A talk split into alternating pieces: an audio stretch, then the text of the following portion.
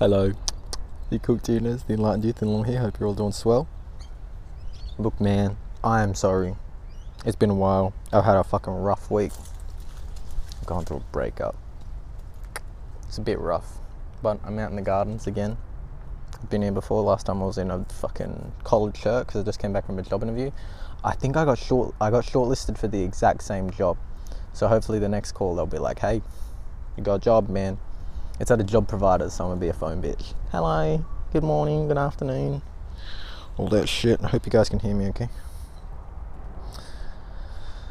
I'm about to have one of these, and we're about to talk about something, and I think it'll come to me as I take my toke.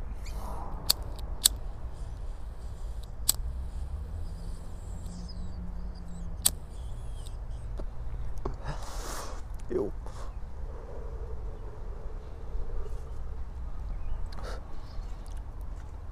Bought this new pipe today. Soapstone. 15 bucks. Ah, I just burped up smoke. Yuck. Look, I need to talk to you guys about something very, very scary, very, very important, very, very strange, and very, very noticeably disassociative.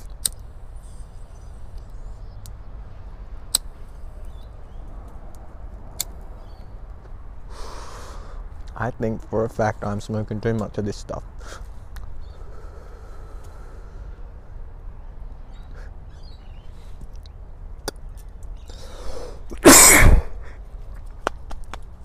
and the facts are, I'm going fucking crazy. Like madly crazy. It's getting to a point where. I can't share this. You're gonna think I'm too crazy. It's getting to a point where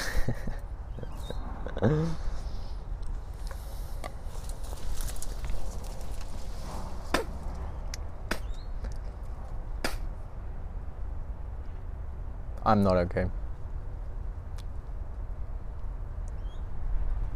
I'm um, hearing things, hearing voices, noises, people, um, trust issues I've had since I was a kid. You know, I've I've been with girlfriends, man. I remember being fucking 16 years old. I've always been paranoid. As long as I can remember, I've always been paranoid. I remember going, she just didn't pick up her phone or something. I was 16 years old, just talking to my girlfriend. I was like, you coming over? Yeah. Came over half an hour late or something. And I was like, that's it. She's fucking someone else. She's sleeping with someone. And um, I got really mad. I was texting her. I was like, what are you doing? And as she got to mine, her phone was dead and she charged it. She's like, You fucking texted me all these times? And she gave me a big hug. She's like, What's wrong? I was like, Are you sleeping with someone else? I was a fucking kid. She was a fucking kid, dude. In my head, I'd formulated this story about what happened, right? And when she said no, what the fuck? She she started crying, man. She's like, I can't believe you you think I'm doing these things. It was all a story in my head, right? Boys, trust issues turns into paranoia. And paranoia turns into delusions. And delusions can snowball into schizophrenia and psychosis. You can drive yourself fucking crazy in your own head, man. Because what you have, what you have in your brain is is uh, ideas. When you have these two conflicting concepts, or as as you're learning the the the left hemisphere and the right hemisphere of your brain. Actually, no, that that's not true. That I just threw that in there. That's your brain doing its thing. What I'm what I'm meaning to say is, when you learn something, when you learn something new, it has to it conflicts with another idea in your head. So, you know, there's uh, they say it's just important to unlearn as it is to learn, right? But when you have these ideas in your head, these two conflicting ideas, it's the old idea and the new idea have a fight. And whatever you deem is right will win and the other will lose, right? And then that's the thought that you carry around with you. And until another idea confronts that idea or questions that idea, the fight begins again. You're always having these internal bar fights in your brain. And some of them are really big and some of them are really small, you know? Um, But with delusions, man, with delusions, what happens is is a thought enters your head and something's twisted, whether it's through drugs or genetic predispositions to neurotic illnesses such as psychosis and, and schizophrenia and, and all those things and paranoia and all of that. It's um, that I think that part of your brain is switched off. It's a little bit broken, and the winner in the bar fight between your two ideas of you know, is your safety net real? Are you okay? Are you safe with the people around you? And you start questioning the validity of the ones that you love. You allow these crazy ideas, these these delusions made up by your brain, by your over analytical brain, they take over.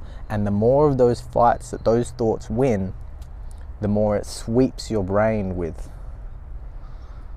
just takes over you, man. And you're living on the dark side of life, on the dark side of this reality, you know. I always say this reality.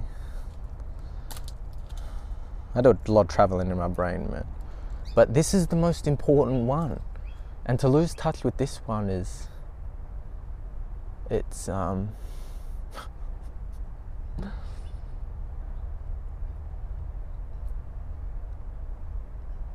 You don't know what you got till it's gone, man. You start losing your sanity. I don't know, bro. I feel like I'm doing that. A little bit. So, anyways. I've been fucking, I've been nuts for a while, man. As long as I can remember, I've always been an anxious, thinking kid. I've al- I was always the just a just a strange boy, man. And this is where the grandiosity kind of kind of starts to seep in. You know, you, you gotta you gotta think you're special. You gotta think you're worthwhile, and you have a, a, a value to you. You know, because you do. But I was listening to a Peterson lecture, and he was saying there was this guy with paranoid schizophrenia who lived in right in the center of England, and he saw England as the, the, the capital of the world, pretty much the yeah, it's very strange and lived in the dead smack middle of England or something. And um, he just and he was a very intelligent man. He apparently whipped up a whole website giving facts and information and all of these sources relative to him being the center of the universe, that he is in the middle, right? And all of these people with schizophrenia and these, these you know, illnesses, they all believe they're messianic in some sense, in some way, shape, or form. Whether it be you're the the second coming of Jesus Christ or Leonardo da Vinci, or you know, people attach that to something that they know, you know. And it's this this grandiosity and this this delusion of oneself, man. I don't know, dude. Like, I'm definitely on the spectrum of neurotics, you know. I'm definitely on the spectrum of the neurotic. And it's um it's a strange thing. But I can't see my life turning out any differently, you know. I can't see it being different. I just had I just had my pipe on my lap. And fucking people are coming. But it's it's a strange it's a strange world, man that we're living in. It doesn't feel real sometimes. But yeah, sometimes it gets a bit crazy. Oh, hi there. Oh, I'm just filming a video. Thanks. No, not by the looks of it. No, I saw I saw a bunch of them ringing over there, but that was about it. All right, thank you.